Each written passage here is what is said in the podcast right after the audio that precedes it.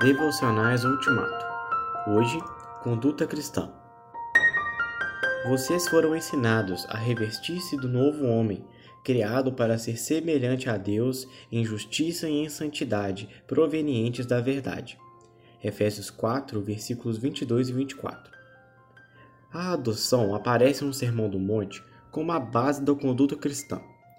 Este sermão oferece ensinamentos sobre a conduta cristã, não por meio de um esquema completo de regras ou de uma casuística detalhada a ser seguida com precisão mecânica, mas ao indicar de forma ampla e geral qual é o espírito, a direção e os objetivos, os princípios e ideais diretivos pelos quais o cristão deve seguir seu caminho.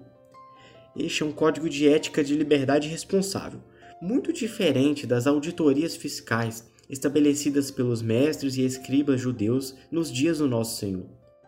Esse é precisamente o tipo de instrução moral que os pais responsáveis estão constantemente tentando passar para seus filhos, concreto e imaginativo, ensinando princípios gerais a partir de exemplos particulares, buscando o tempo todo fazer com que seus filhos apreciem e compartilhem as atitudes e a visão de vida de seus pais. A razão por que o Sermão do Monte tem essa qualidade não é difícil de descobrir. É porque, na verdade, é instrução para os filhos de uma família, a família de Deus. Para refletir, leia o Sermão do Monte, procurando orientação para sua conduta pessoal.